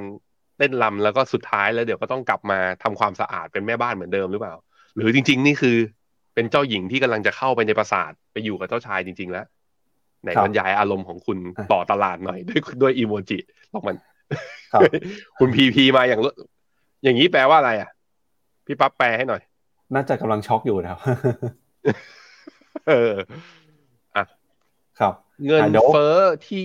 ผมผมผมขอวิเคราะห์ญี่ปุ่นหน่อยนะได้ครับเงินเฟ้อที่ญี่ปุ่นก่อนพี่แบงค์วิเคราะห์ญี่ปุ่นครับผมอยากให้พี่แบงค์เห็นภาพว่าตอนนี้ตลาดหุ้นญี่ปุ่นกับออทามไฮห่างกันเยอะหรือเปล่า แล้วเดี๋ยวแล้วเดี๋ยวผมมีมุมมองจากนักวิเคราะห์ขั้นหนึ่งด้วยนะครับ ก่อนที่พี่แบงค์ปิดท้ายครับอะ ครับตอนนี้สูงสุดในรอบสามสิบสามปีนะครับ ตอนนี้นิกเกอีอยู่ที่สามหมื่นสามพันสองร้อยซึ่งเป็นจุดสูงสุดนับตั้งแต่ปีหนึ่งเก้าเก้าศูนย์แต่ว่าจุดสูงสุดของเขาเนี่ยอยู่ก่อนหน้านั้นคือตอนปลายปีหนึ่งเก้าแปดเก้าปั๊บเกิดยัง เกิดแล้วครับ โอเคสามหมื่นแปดพันเก้าร้อยซึ่งถ้าจะขึ้นไปทดสอบตรงนั้นได้เหลือกี่เปอร์เซ็นต์ เหลืออีกไม่เยอะนะ สิบเจ็ดอ๋อก็เยอะอยู่สิบเจ็ดเปอร์เซ็นต์มีหลายคนเริ่มหวังนะ พี่ปั๊บว่าจะ test high เดิมหรือเปล่า ในรอบแบบว่าทำ all time high หรือเปล่า ครับอะไปดู TOPIX ด้วยครับ TOPIX TOPIX โอ้ย TOPIX ยังอยู่อีกไกลเลยพี่ปั๊บครับ ขึ้นได้เยอะเลยถ้าจะไปอะ ตอนนี้ TOPIX อยู่ที่สองพันสองร้อยแปดสิบถ้าจะกลับไป high เดิม บวกได้อีกสามสิบเปอร์เซ็นต์อะ high เดิมของเขาอยู่ช่วงเวลาเดียวกันคือ เดือนธันวาปีหนึ่งเหมือนกันครับผมครับอะก็เดี๋ยวผมพาไปดูมุมมองของดรจิติพลพฤกษาเมธานันหน่อยนะครับที่เป็นแขกรับเชิญในรายการต่างๆของฟิโนเมนาเนี่ยนะครับดรจิติพลก็มีการวิเคราะห์ไว้บอกว่า ตอนนี้เนี่ยนะครับแนวโน้มของดัชนีตลาดหุ้นญี่ปุ่นนะครับก็มีโอกาสเดินหน้าปรับตัวนะครับอย่างต่อเนื่องเลยสาเหตุสำคัญนะครับที่ทำให้ตลาดหุ้นญี่ปุ่นปรับตัวขึ้นมาในรอบนี้เนี่ยก็ย้อนกลับไปในช่วงปี 1989 นะครับไปดูสาเหตุกันว่าทำไมตอนนั้น เมื่อประมาณ 34 ปีที่แล้ว ญี่ปุ่นเคยขึ้นไปทำจุดสูงสุด all time high นะครับก็เนื่องมาจากการเปลี่ยนแปลงในเชิงโครงสร้างเศรษฐกิจนะครับหลังจากที่มีเอ่อ Plaza Accord นะครับทำให้เงินดอลลาร์อ่อนค่า นักทุนก็แห่เข้าไปลงทุนในตลาดหุ้นญี่ปุ่นนะครับจนตอนนั้นเนี่ยมี long term PE นะครับอยู่ที่ 100 เท่าเลยทีเดียวครับก่อนที่ฟองสบู่จะแตกในปี 1990 นะครับแล้วก็ตลาดหุ้นญี่ปุ่นเนี่ยไม่เคยไปทดสอบระดับนั้นอีกเลยครับ มารอบนี้ครับสิ่งที่เกิดขึ้นตลาดหุ้นญี่ปุ่นโครงสร้างเนี่ยเปลี่ยนแปลงไปแล้วครับการปรับตัวขึ้นมาในรอบนี้ของตลาดหุ้นญี่ปุ่น เกิดจากเงินเยนที่อ่อนค่านะครับเราจะเห็นได้ว่าเงินเยนตอนนี้เนี่ยอ่อนค่ามาอย่างต่อเนื่องเลยครับสาเหตุสำคัญก็มาจากนโยบายการเงินของธนาคารกลางญี่ปุ่น ที่สวนทางนะครับขณะที่ธนาคารกลางสหรัฐธนาคารกลางยุโรปขึ้นดอกเบี้ยกัน แต่ธนาคารกลางญี่ปุ่นเนี่ยกลับคงดอกเบี้ย ใช้ดอกเบี้ยในตลาดติดลบเอ่อมาอย่างต่อเนื่องนะครับตั้งแต่หลังยุคโควิดเป็นต้นมาเลยครับทำให้ตอนนี้เนี่ย ค่าสเปรดหรือส่วนต่างของอัตราดอกเบี้ยนโยบายนะครับ ปัจจุบันธนาคารกลางสหรัฐอยู่ที่5ถึง5.25 นะครับ ธนาคารกลางญี่ปุ่นเนี่ยอยู่ในระดับติดลบฮะ ก็แปลว่ามีส่วนต่างประมาณกว่า 500 basis point เลยทีเดียวครับ ปัจจัยที่ 2 นะครับ ดรจิติพลบอกว่า ก่อนหน้านี้เนี่ย ตลาดหุ้นญี่ปุ่นที่ปรับตัวขึ้นมา มาจากเม็ดเงินของนักทุนต่างชาติ แต่มาในปีนี้นะครับ สิ่งที่เกิดขึ้นก็คือ รัฐบาลญี่ปุ่นครับ พยายามจะกระตุ้นนะครับ ให้คนญี่ปุ่นเนี่ยกลับมาสนใจ เข้ามาซื้อหุ้นในประเทศตัวเองมากขึ้น จะเห็นได้จากรัฐบาลมีการสนับสนุนโครงการลงทุนเพื่อลดภาษีสำหรับชาวญี่ปุ่นนะครับหรือที่เรียกว่า Nippon Individual Saving Account ครับในปี 2024 ครับโดยขนาดการลงทุนจากเม็ดเงินในประเทศจะใหญ่ขึ้นนะครับถึง 125%คาดการว่าคนญี่ปุ่นหนึ่งคนเนี่ยจะมีเม็ดเงินเข้ามาลงทุนในตลาดหุ้นจำนวน 3.6 ล้านเยนต่อคนต่อปีนะครับแล้วก็จะมีการเพิ่มการลงทุนนะครับขยับขึ้นมาเป็น มูลค่ามากขึ้นเป็น 1 เท่าตัวเลยนะครับ ซึ่งโครงการนี้ก็จะทำให้ตลาดหุ้นญี่ปุ่นเติบโตได้อีกนะครับ นอกจากนี้นะครับ รัฐบาลของญี่ปุ่นเนี่ยก็มีการออกนโยบายนะครับ ที่ไม่ใช่ให้บริษัทกู้เงินไปเติบโต แต่จะเน้นการเติบโตจากการนำเงินที่มีออกมาใช้หรือว่าออกมาคืนให้กับสังคม ด้วยนโยบายทุนนิยมรูปแบบใหม่ของนายกคิชิดะนะครับที่มีชื่อว่า New Form of Capitalism ครับที่มีการปรับโครงสร้างเศรษฐกิจ ใน 5 ประเด็นนะครับ ประกอบไปด้วย 1 คือการลดการกระจุกตัวของธุรกิจ 2 คือการเพิ่มการลงทุน 3 คือสนับสนุนนะครับให้เกิดการเคลื่อนย้ายแรงงานในประเทศ แล้วก็ 4 คือสร้างให้เกิดความหลากหลาย 5 นะครับคือการให้ความสำคัญกับทรัพยากรมนุษย์ เราก็จะเห็นว่านโยบายนี้เนี่ยเเป็นนโยบายที่สืบเนื่องนะครับต่อยอดมาจากอาเบโนมิกส์ที่ทำให้เศรษฐกิจญี่ปุ่นฟื้นตัวขึ้นมาจนตลาดหุ้นญี่ปุ่นนะครับเติบโตขึ้นมาทำจุดสูงสุดในรอบกว่า 30 ปีได้ ถ้าทุกอย่างยังคงเติบโตได้ต่อไป มีโอกาสนะครับที่ตลาดหุ้นญี่ปุ่นก็จะลุ้นไปแตะจุดสูงสุดที่เคยทำมานะครับในรอบกว่า 33-34 ปี จุดออทำไฮครั้งสุดท้ายที่เคยเจอนะครับ อย่างที่พี่แบงค์แสดงเห็นเมื่อสักครู่นี้คือ ปี 1989 ครับอืครับผมครับ อันนี้ก็เป็นมุมมองนะครับ จากผู้เชี่ยวชาญอีกท่านหนึ่งนะครับ ตอนนี้เนี่ยถ้าดู PE ของญี่ปุ่นนะครับ ก็อยู่ประมาณสักเอ่อ20กว่าเท่านะครับพี่แบงก์ก็ยังถือว่าเปรียบเทียบแล้วเนี่ย อาจจะน่าสนใจกว่าหลาย ๆ ตลาดไม่ว่าจะปรับตัวขึ้นมาอย่างมากในปีนี้ก็ตามนะครับ อืมครับผมเอ่อเรื่องเงินเฟ้อนะที่ญี่ปุ่นตอนนี้เนี่ยเงินเฟ้อจริง ๆเขาอยู่ในระดับเกินเอ่อสามเปอร์เซ็นเนี่ยมากี่กี่เดือนแล้วเนี่ยเดี๋ยวผมดูหน่อย ก็มาสองสาเดือนแล้วเนี่ยแต่ก็ยังทำนโยบายการเงินคือยังเขาเรียกว่ายังกดอัตราดอกเบี้ยให้ต่ำไว้อยู่ ญี่ปุ่นไม่เจอเงินเฟ้อการเจอเงินเฟ้อครั้งนี้ ข้อดีคือ เอ่อข้อดีคือ มันเรียกอะไรผู้ผู้ประกอบการหรือบริษัทที่ทำไอ้ทำการผลิตสินค้าเนี่ย สามารถผลักภาระไอตัวต้นทุนที่เพิ่มขึ้นไปให้อ่าไปให้กับลูกค้าได้ คุณจำได้ไหมว่ามันมันจะมีอยู่ช่วงหนึ่งอะเป็นไวรัลอะ ที่พอมีสินค้าน่าจะเป็นข้าวโพดอบกรอบมั้ง พอขยับขึ้นสินค้าปุ๊บต้องทำโฆษณาออกมา แล้วแบบว่าเอาพนักงานของทั้งบริษัทมาอยู่หน้าออฟฟิศแล้วก็ก้มอย่างเงี้ยขอโทษกันเนี่ยบอกว่าเราต้องขอโทษเรามีความจำเป็นที่ต้องขึ้นสินค้าคือ ญี่ปุ่นเขาขึ้นราคาสินค้าไม่ได้มาเลยอะเป็นทศวรรษอะครับแล้วต่อถ้าขึ้นได้ ส่วนหนึ่งก็คือมันมาจากต้นทุนที่เพิ่มสูงขึ้น แต่บริษัทผมคิดว่ามันก็เนียนๆมันไม่ได้เพิ่มขึ้นเท่ากับต้นทุนที่มันสูงขึ้นหรอก มันเพิ่มราคาสินค้าที่ขายเนี่ย สูงกว่าต้นทุน มันจึงทำให้ margin ของการขายสินค้าน่ะดีมากขึ้น ผมคิดว่ามุมนี้ก็อาจจะเป็นมุมที่หลาย ๆ fund manager รวมถึงอาจจะคุณปู่วอร์เรนแล้วก็ Berkshire เห็นด้วยว่า การมีเงินเฟ้ออ่อน ๆ มันจะแล้วสามารถที่จะผลักภาระไอตัวราคาสินค้าเนี้ยไปให้ผู้บริโภค แล้วผู้บริโภคเองในญี่ปุ่นเองก็ยินดีที่จะจ่ายโดยที่แบบว่าไม่น้อยเหมือนตอนแรก ๆ แล้วตอนนี้ขึ้นมาเป็นหลายๆ พันหมวดสินค้าเลยนะ ไม่งั้นเงินเฟ้อมันไม่ขึ้นมาระดับนี้หรอก มันเลยไปส่งผลทาให้บอททอมไลน์คือรายได้ ของบริษัทเหล่านี้ก็เพิ่มขึ้นกำไรก็เลยมีโอกาสเพิ่มขึ้นนั้นมันเป็นเรื่องของเอาลุกในอนาคตที่เขามองดี มันจึงทำให้ลากหุ้นตลาดหุ้นญี่ปุ่นไปอยู่นะตอนนี้ แต่ถ้าดู PE ย้อนหลัง ดูเรื่องแบบว่าแพทเทิร์นของในอดีตที่ผ่านมา ถ้าเราติดอยู่กับมุมมองนั้นก็จะรู้สึกว่าญี่ปุ่นขึ้นมาได้ยังไงเนี่ย ซึ่งมันก็นั่นแหละมันจะไปได้จริงหรือไปไม่ได้จริงส่วนหนึ่งแต่ผมคิดว่ามันก็ขึ้นมาแรงเกินไปจริง ๆ ในส่วนหนึ่ง เพราะนั้นความเห็นผมคือ ถ้าเป็นเรื่องมุมมองและกลยุทธ์ต่อการลงทุนใน กองทุนญี่ปุ่นนะ ไม่มีตอนนี้ก็อันตรายเพราะมันขึ้นแรงเกินไปรอจังหวะปรับฐาน แต่ถ้ามีอยู่ตอนนี้เซนติเมนต์ตลาดทุกอย่างมันดูเอื้อหลาย ๆ ตลาดทั้งในโลกเนี้ยมันก็เขียวกันหมดทั่วหน้านั้นก็มีโอกาสไปต่อนะครับครับที่แบงค์บอกเงินเฟ้อญี่ปุ่นสูงเนี่ยนะครับจริง ๆ ไม่ได้สูงในหลักเดือนนะสูงในหลักปีเลยฮะทั้งสุดท้ายที่เราเห็นเงินเฟ้อญี่ปุ่นเนี่ยสูงในระดับนี้นะครับถ้าไปดูเเงินเฟ้อทั่วไปเนี่ยเคยแต่ระดับ 4%ด้วยนะครับตอนนี้ย่อลงมาบ้าง เงินเฟ้อพื้นฐานเนี่ยยังขึ้นต่อนะครับใกล้จะแตะ4%ครับครั้งสุดท้ายที่เราเคยเห็นเงินเฟ้อญี่ปุ่นสูงในระดับนี้คือปีช่วง 1990 ตอนนี้เงินเฟ้อญี่ปุ่นสูงสุดในรอบกว่า 20 ปีแล้วนะครับ ก็เป็นตัวเลขที่เราไม่เคยเห็นมานานเลยครับพี่แบงค์อ่าแล้วยังไงต่อนะครับ ตอนนี้เนี่ยเราก็จะเห็นว่านักลงทุนรายย่อยนะครับ ก็เริ่มให้ความสนใจนะครับ เข้าไปลงทุนในตลาดหุ้นญี่ปุ่นมากขึ้นนะครับ แนวโน้มเนี่ยดัชนีก็ปรับตัวขึ้นมา แล้วก็โฟลนะครับของตลาดหุ้นญี่ปุ่นก็ทยอยไหลเข้ามานะครับในช่วงเดือนช่วงปีที่ผ่านมาด้วยนะครับ อันนี้ก็เป็นความน่าสนใจที่เราบอกไปนะครับ ว่านักทุนรายย่อยเนี่ยเริ่มเข้ามาลงทุนในตลาดหุ้นญี่ปุ่นมากขึ้น แล้วก็ตอนนี้นะครับหนี้เนี่ยในฝั่งของหนี้ครัวเรือนของญี่ปุ่นนะครับ ก็ยังคง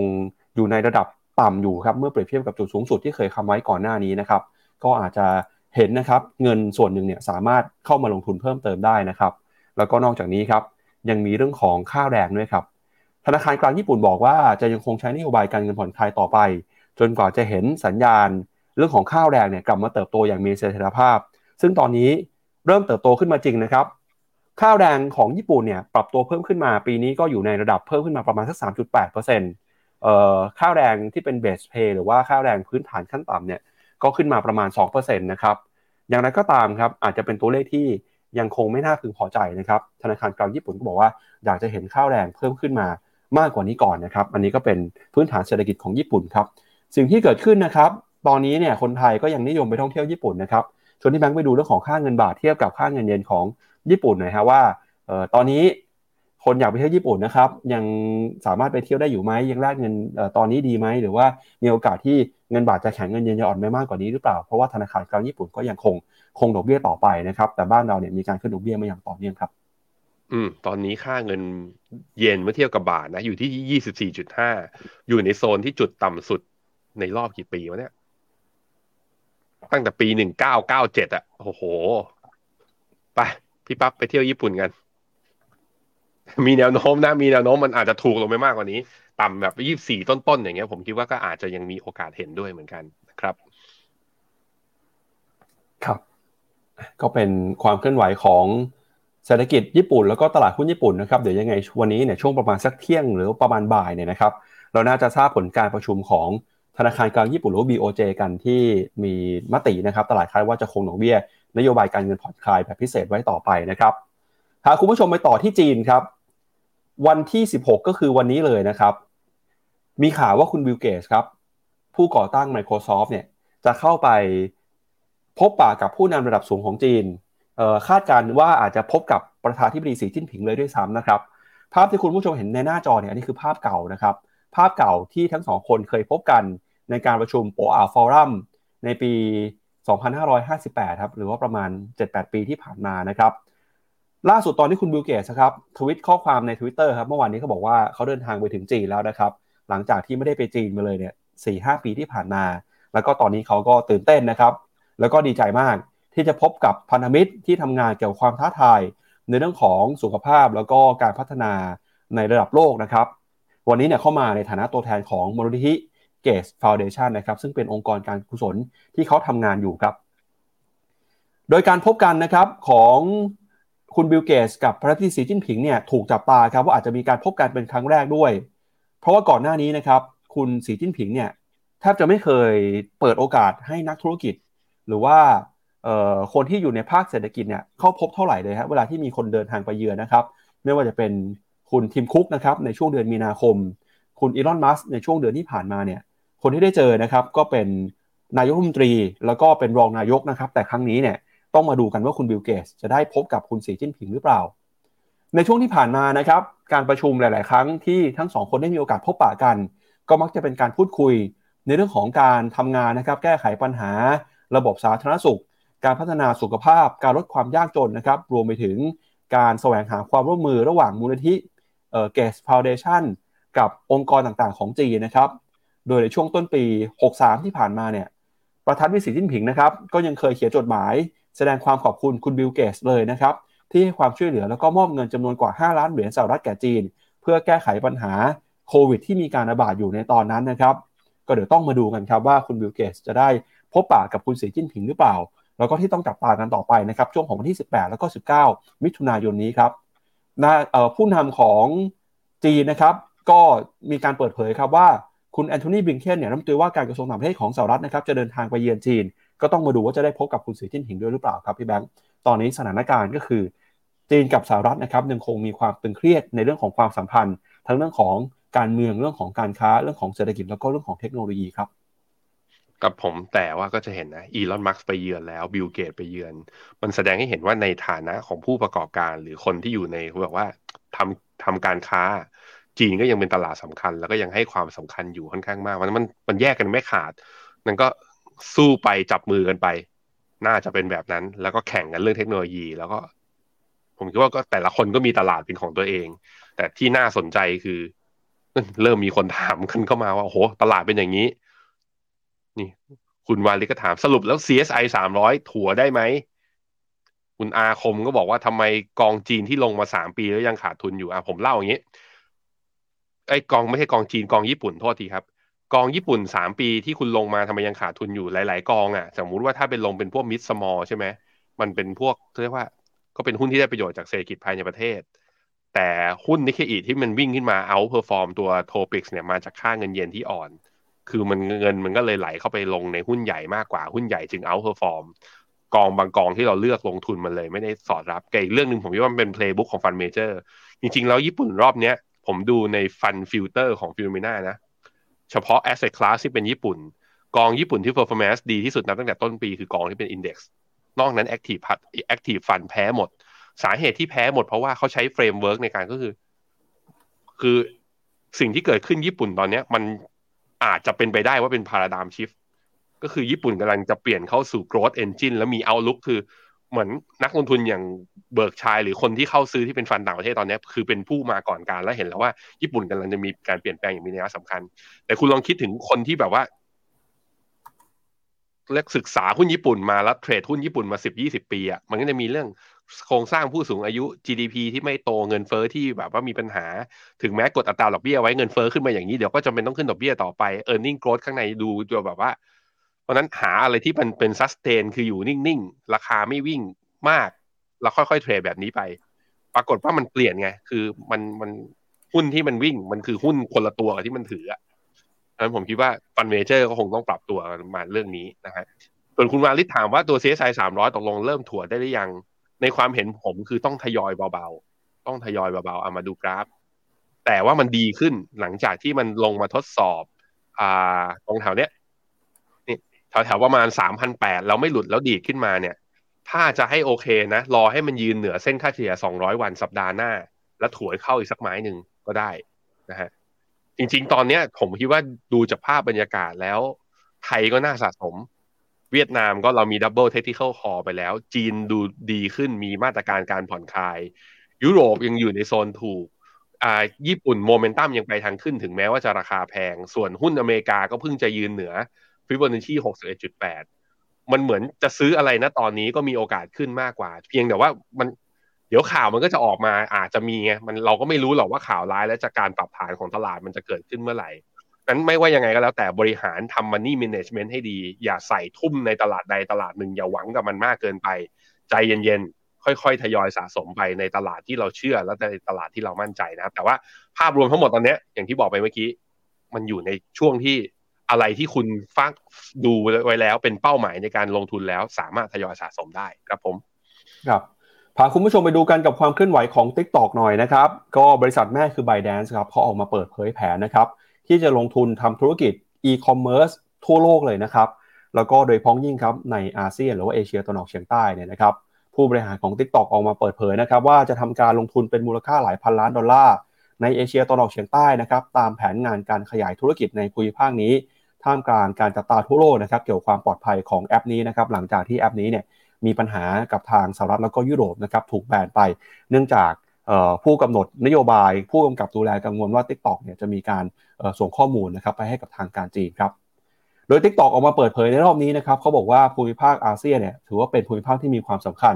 มีประชากรรวมกันมากกว่า 630 ล้านคน ราวครึ่งหนึ่งนะครับมีอายุไม่ถึง 30 ปี เป็นตลาดที่ใหญ่ที่สุดของ TikTok ในแง่ของจำนวนผู้ใช้งาน มีความสามารถในการดึงดูดคนนะครับให้เข้ามาใช้งานแอปพลิเคชัน TikTok ได้มากกว่า 325 ล้านคนแต่นั้นก็ตามนะครับ TikTok ยังคงไม่สามารถแปลงฐานผู้ใช้งานผู้ใช้งานขนาดใหญ่เนี่ยให้กลายมาเป็นแหล่งรายได้ของธุรกิจอีคอมเมิร์ซในอาเซียนได้ เนื่องจากภาวะการแข่งขันอย่างดุเดือดนะครับจากคู่แข่งเจ้าใหญ่ ไม่ว่าจะเป็น Shopee หรือว่า Alibaba Lazada Tokopedia นะครับ โดยการเปิดเผยนะครับในงานเอ่อ TikTok นะครับ Southeast Asia Impact Forum นะครับเขาก็บอกว่าตอนนี้เนี่ย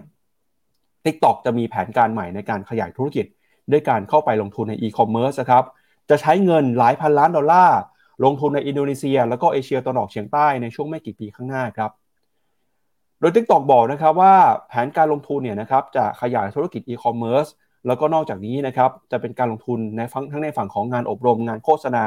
การสนับสนุนผู้ค้ารายย่อยนะครับที่เตรียมจะเข้ามาร่วมแพลตฟอร์ม ที่ชื่อว่า TikTok Shop นะครับซึ่งเป็นแพลตฟอร์มอีคอมเมิร์ซของ TikTok นะครับซึ่งตอนนี้เนี่ย TikTok ก็พยายามหาโอกาสในการขยายธุรกิจนะครับเราเริ่มเห็นการไลฟ์ขายของใน Tik t o อกเริ่มเห็นการเปิดร้านนะครับขนาดต่างๆ ใน TikTokแล้วก็มียอดขายนะครับมีคนสนใจเข้ามาซื้อสินค้าเป็นจำนวนมากเลยครับก็ทำให้ตอนนี้ใน Tik t o อกจำเป็นต้องเข้ามาชิงส่วนแบ่งตลาดใน Southeast Asia นะครับ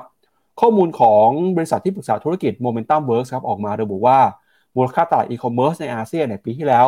มีมูลค่าคิดเป็น1 0 0 0 0แสนล้านดอลลาร์นะครับโดยประมาณครึ่งหนึ่งเนี่ยหรือว่าประมาณ 52,000 ล้านดอลลาร์มาจากอินโดนีเซียนะครับเพราะฉะนั้นเนี่ยการเข้ามาเคลื่อนไหวในครั้งนี้ ก็จะเห็นนะครับว่า ผู้ที่เป็นเจ้าตลาดเดิมนะครับอย่าง Lazada แล้วก็ s h อ p e e เนี่ยน่าจะต้องรู้สึกร้อนๆหนาวๆไว้ตามๆกันนะเพราะ TikTok เองก็ถือว่ามีแผนการนะครับที่ออกมาประกาศอย่างชัดเจนว่าจะเข้ามาขยายธุรกิจอีคอมเมิร์ซในอาเซียนอย่างเป็นทางการแล้วเมื่อวานนี้นะครับพี่แมนอืม บันเทิงทีเดียว ต้องอย่าลืมนะว่าที่อังกฤษเองที่อเมริกาเอง ถ้าเป็นคนจากหน่วยงานราชการเนี่ยเหมือน t ิ k t o k เขาไม่ได้ให้ใช้ในแอปใช่ไหมให้ลบออกไปเลยเพราะมันมีเรื่องว่ามีความเสี่ยงที่ t ิ k t o k จะส่งข้อมูลเนี่ยไปให้รัฐบาล ซึ่งเนี่ยเนี่ยอย่างเนี้ยรูปเนี่ยท่านซีอเขาก็ออกมาบอกว่าเฮ้ย เราไม่ได้มีความคิดจะทำอย่างนั้น และถึงจะถูกร้องขอมาก็เราก็ไม่ทำ แต่มันก็ยังประชาคมโลกส่วนหนึ่งก็ยังสงสัยอยู่ว่าแหม เราก็เห็นแล้วว่าในอเมริกาในจีนเองอะ่ะ ไม่มีใครใหญ่เกินกว่ารัฐบาลไปได้ นั่นก็คือต้องมารอดูกัน แต่ว่าอย่างที่ปั๊บบอกเลยว่า สงครามอีคอมเมิร์ซตอนแรกมันเหลือแค่สองเจ้าแล้วนะ เพราะ JD ก็ออกจากตลาดไปแล้ว จะกลับมาคึกคักอีกครั้งหนึ่งถ้า TikTok มา แล้วผมว่าถ้า TikTok บอกว่าจะมาทางฝั่ง Southeast Asia เนี่ยตลาดที่ใหญ่มากที่หนึ่งนอกจากอินโดนีเซียแล้วแล้วก็ เป็นเรียกว่าเป็นที่ที่ TikTok น่าจะจับตามองอยู่นั่นก็คือประเทศไทยอะไม่รู้การแข่งขันนี้เราจะได้ประโยชน์ หรือว่าเราจะเสียประโยชน์นะ แต่รู้แต่ว่าตั้งแต่มีเอาอีคอมเมิร์ซแพลตฟอร์มไม่ว่าจะ Lazada หรือ Shopee เนี่ย ผมซื้อของง่ายขึ้น ซึ่งไม่ค่อยดีนะ คือมันก็ดีแหละที่เราเห็นของแต่ถ้าเราไม่เห็นเลยเราก็ไม่ต้องซื้อไงมันก็ไม่ต้องจ่ายตังค์นะอืมครับไปดูข้อมูลของ TikTok หน่อยนะครับว่าเขามีแผนการจะขยายธุรกิจหรือว่าปัจจุบันเนี่ย สัดส่วนนะครับของรายได้แล้วก็ผู้ใช้งานของ TikTok เป็นยังไงบ้าง เมื่อมีการเปรียบเทียบนะครับกับโซเชียลมีเดียอื่นนะครับตอนนี้ก็เห็นว่า TikTok เนี่ยนะครับเป็นแอปพลิเคชันที่มีคนติดนะครับแล้วก็ใช้งานเป็นอันดับต้นๆของโลกเลยนะครับ ถ้าไปดูข้อมูลนะครับ ตอนนี้ TikTok เนี่ยมีผู้ใช้งานเฉลี่ยนะครับ ต่อเดือนเนี่ยทะลุแซงหน้า Facebook Instagram แล้วก็ Snapchat ไปแล้วฮะเดือนหนึ่งเนี่ยนะครับถ้าดูข้อมูลของปี 2022 ครับ ผู้ใช้งานเฉลี่ย TikTok เดือนหนึ่งใช้ TikTok ประมาณ 28 ชั่วโมงครับพี่แบงค์เยอะมากนะครับ TikTok เนี่ยเอ่อ28 ชั่วโมง เกือบจะเท่าตัวหนึ่งของ Facebook Instagram แล้วก็ Snapchat เลยครับครับก็คนใช้งานกันเยอะก็เหมือน TikTok มันเพลินนะครับเป็นวิดีโอสั้นๆ มันก็ดูสนุกดีแล้วก็เผลอแป๊บเดียวเนี่ยเวลาผ่านไปเป็นชั่วโมงแล้วนะครับ เวลาเข้าไปเล่นทีนึงจริงเหรอปั๊บดูเป็นชั่วโมงเลยเหรอเออ มีมีบางช่วงครับพี่แบงค์ที่เคยเข้าไปดูเข้าไปเล่นบ้างแต่หลังๆไม่ค่อยได้ดู อย่าอ้ำอึ้งดิอย่าอ้ำอึ้งผมไม่ได้อะไรก็ถามจริงๆผมผมไม่ค่อยติดขนาดนั้นไงแต่ว่าปั๊บก็มีช่วงติดดิก็เออจริง ๆก็คือไม่ได้ตั้งใจจะคือผมไม่ได้ใช้งาน TikTok ทุกวันครับแต่เวลาที่เปิดเข้าไปดูเนี่ยบางทีมันก็เบื่อๆก็เปิดเปิดไป ผ่านไปแป๊บเดียวก็ผ่านไปเป็นสิบนาทีครับอ๋อไม่ใช่ชั่วโมงอะสิบนาทีโอเคครับอ่ามาชั่วโมงนี้เป็นค่าเฉลี่ยครับพี่แบงค์อ๋อโอเคโอเคครับครับอะ ไปดูต่อนะครับ แล้วคนที่ใช้งาน Tik t o อกกันเนี่ยเขาใช้งานกันเยอะขนาดไหนนะครับ ก็อย่างที่บอกไปฮะว่าแนวโน้มเนี่ยกำลังจะเพิ่มไปเรื่อยๆ ตอนนี้ค่าใช้งาน Tik t o อกเฉลี่ยนะครับ ต่อคนสำหรับผู้ที่ใช้งานเป็นประจำเนี่ย ก็ เดือนเมษายนของปีนี้นะครับ อยู่ที่ประมาณ 1,560 นาทีครับ 1,560 นาที เดี๋ยวลองหารเป็นเอ่อตัวเลขชั่วโมงหน่อยว่าเป็นยังไงบ้างนะครับ อยู่ที่ประมาณ โอ้เป็น อันนี้อันนี้เกินกว่าตัวเลขที่เราให้ดูของปี 2022 แล้วนะครับ 2022 จะอยู่ที่ประมาณ 30 ชั่วโมง ถ้าเกิด 1,560 เนี่ย ประมาณ 60 ชั่วโมงครับพี่แบงก์ก็โอ้โหถ้าคนที่เขาติดนี่เขาต่อเดือนครับ ต่อเดือน คนที่ติดนี่เล่นเงินเยอะจริง ๆ ครับ อ่า แล้วก็ดูฮะมาเรียก active user ของ TikTok นะครับ ตอนนี้เนี่ยอยู่ที่ 1,051 ล้านคนครับ อ่า ตัวเลขผู้ใช้งานถ้าดูจากเอ่อตัวเลขที่ active นะครับ ยังน้อยกว่า Facebook น้อยกว่า YouTube ฮะแต่คนใช้งานถ้าเกิดใช้งานแล้วเนี่ย ใช้งานนานครับ เราก็จะเห็นว่ารายได้ของ TikTok เนี่ยยังคงเดินหน้าปรับตัวขึ้นมาอย่างต่อเนื่องเลยนะครับไตรมาสหนึ่งล่าสุดครับ TikTok มีรายได้อยู่ที่ประมาณเอ่อสองพันห้าร้อยอันนี้ผมไม่แน่ใจว่าตัวเลขหน่วยเป็นล้านเหรียญนะครับสองพันห้าร้อยล้านครับ อืมอะก็มีแนวโน้มขยับขึ้นมาเรื่อยๆนะครับ แล้วก็รวมไปถึงฮะเอ่อผู้ใช้งานทั่วโลกเนี่ยก็กำลังจะเพิ่มขึ้นมาเรื่อยๆนะครับในช่วงปีที่ผ่านมาคาดการณ์ว่าผู้ใช้งานในปี 2024 2025 กำลังจะใกล้แตะทะลุตัวเลขนะครับทำจุดสูงสุดใหม่อย่างต่อเนื่องเลยครับ ก็ทะลุ 1,000 ล้านเหรียญไปในบางการสำรวจบางเจ้าแล้วนะครับ บางเจ้าก็บอกอยู่ใกล้ๆ 1,000 ล้านเหรียญ1,000 ล้านคนครับครับผมครับอันนี้เป็น t ิ k t o k นะครับ เดี๋ยวไปไปดูคอมเมนต์กันก่อนครับ แล้วเดี๋ยวกลับมาดูเรื่องรถยนต์ไฟฟ้าในบ้านเราบ้างกระแสรถยนต์ไฟฟ้าบ้านเราก็ร้อนแรงเช่นกันนะครับ ปีที่ผ่านมามียอดจดทะเบียนใหม่ประมาณ 5,000กว่าคันครับ ถ้าหากว่าดูปีนี้เนี่ยแซงหน้าทะลุทุก ๆ ปีรวมกันแล้วเป็นที่เรียบร้อยแล้วนะครับ เดี๋ยวไปดูคอมเมนต์กันก่อนครับ ดูอิโมจิบรรยายอารมณ์ตลาดทั้งตอนนี้กัน ขอออกบางส่วนนะ นี่ออกมาเป็นแบงก์ดอลลาร์เลย สีเขียวสามใบนะ คุณวัชราไลออนควีนหน้าแบบกระยิมยิ้มย่อง คุณทิติกร เออไปเลย ออกเออไปเลย มี คุณทีทีดูเหมือนยังงงๆอยู่ในดงของความผันผวน คุณพีชโอ้โหรถพยาบาลเรียกเหรอคือไอซียูอย่างนี้เหรออ่าฮะมีใช่เมื่อกี้ปั๊บเลิ่กลั่ก คุณละตาเมื่อกี้ปั๊บเขาเลิ่กลั่กเขาเขากลัวผมแบบว่าเอ้า ไม่ยอมทำงานมัวแต่ไปดู TikTok แน่นอนเลยเขาคิดอย่างนั้น คุณละตาถามว่า ARK ถัวได้ไหมลบเจ็ดสิบเปอร์เซ็นต์ต้องค่อยๆ ถัวมันผมคือมันเห็นสัญญาณเหมือนกันอะพาไปดูกราฟ ARK มันก็ดีดขึ้นมานะ อย่างเมื่อวานนี้ก็บวกขึ้นมาได้หนึ่งเปอร์เซ็นต์นี่ตัว Arc Next Generation ก็บวกขึ้นมาเรื่อยๆ นะ นับตั้งแต่ตอนต้นเดือนเมษา บวกขึ้นมาจากตรงนั้นมาแล้วยี่สิบสี่เปอร์เซ็นต์นะทุกคน ไม่น้อย มันก็มาเรื่อยๆ ของมัน แต่เพียงแต่ตอนเราซื้อเราไปซื้อตรงนี้ ไปซื้อแถวนี้ นะก็ต้องรอหน่อย ต้องรอหน่อย ไปทำงานหาเงินมา แล้วค่อยเอามาเติมพอร์ตอีกทีหนึ่งเพราะแน่นอนเงินทุกคนมีจำกัด ถ้าเราไม่ได้ไปหามันเพิ่ม จะหาเพิ่มได้ ถ้าการลงทุนมันติดอยู่มันยังไม่เพิ่ม มันก็ต้องแปลว่าเราต้องใช้งานใช้แรงของเราไปหาเพิ่มด้วยก็ตั้งใจทำงานกันนะทุกคนช่วงนี้ขยันกันไปนะครับครับครับ ไปดูเรื่องรถยนต์ไฟฟ้าในบ้านเราหน่อยฮะล่าสุดเนี่ยนะครับ ทางกรมขนส่งทางบกนะครับ ก็บอกว่า ตั้งแต่มกราถึงพฤษภาเนี่ยมีการจดทะเบียนรถยนต์ไฟฟ้า รถยนต์ใหม่บ้านเรามากกว่า 30,000 คันแล้วนะครับ แล้วก็ตอนนี้เนี่ยทางภาครัฐก็พยายามกระตุ้นนะครับให้คนเข้ามาใช้รถยนต์ไฟฟ้ามากขึ้น เนื่องจากพลังงานที่สะอาดนะครับเป็นมิตรต่อสิ่งแวดล้อม มีการลดภาษีประจำปีให้ด้วยนะครับ รถเก๋งเนี่ยที่ใช้พลังงานไฟฟ้านะครับถ้าเกิดว่ามีน้ำหนักประมาณ 1,800 กิโลกรัมเนี่ยก็ลดภาษีครับจากปีละพันหเหลือ 320 บาท ถ้าเป็นรถตู้นะครับ ปกติภาษีปีละ 800 เหลือ 160 บาท รถจักรยานยนต์นะครับ ปกติภาษีปีละ 50 บาทเนี่ยก็ลดลงมาเหลือปีละ 10 บาทครับ ก็บอกลดภาษีมีมาตรการดึงดูดให้ผู้ใช้งานเนี่ยใช้งานรถยนต์ไฟฟ้ามากขึ้นนะครับ มาตรการนี้ประกาศมาก็ช่วยลดภาษีไปเป็นเวลา 1 ปีนะครับ แล้วก็ตั้งแต่เดือนมกราคมจนถึงพฤษภาคม มีผู้จดทะเบียนรถยนต์ไฟฟ้าไปแล้วมากกว่า 32,450 คันครับ จะเห็นว่าตัวเลขนี้เนี่ยเพิ่มขึ้นมากกว่าช่วงเวลาเดียวกันของปีก่อนนะครับหลายร้อยเปอร์เซ็นต์เลยครับถ้าไปดูยอดขายของเดือนพฤษภาคมหน่อยนะครับรถยนต์ไฟฟ้ารุ่นไหนครับที่ขายดีที่สุดในประเทศไทยนะครับข้อมูลจาก Auto Life Thailand ก็บอกว่า เดือนพฤษภาเนี่ยมียอดจดทะเบียนรถยนต์ไฟฟ้า 100%ทั้งหมด 5,559 คันครับอันดับที่ 1 คือ BYD Atto 3ครับ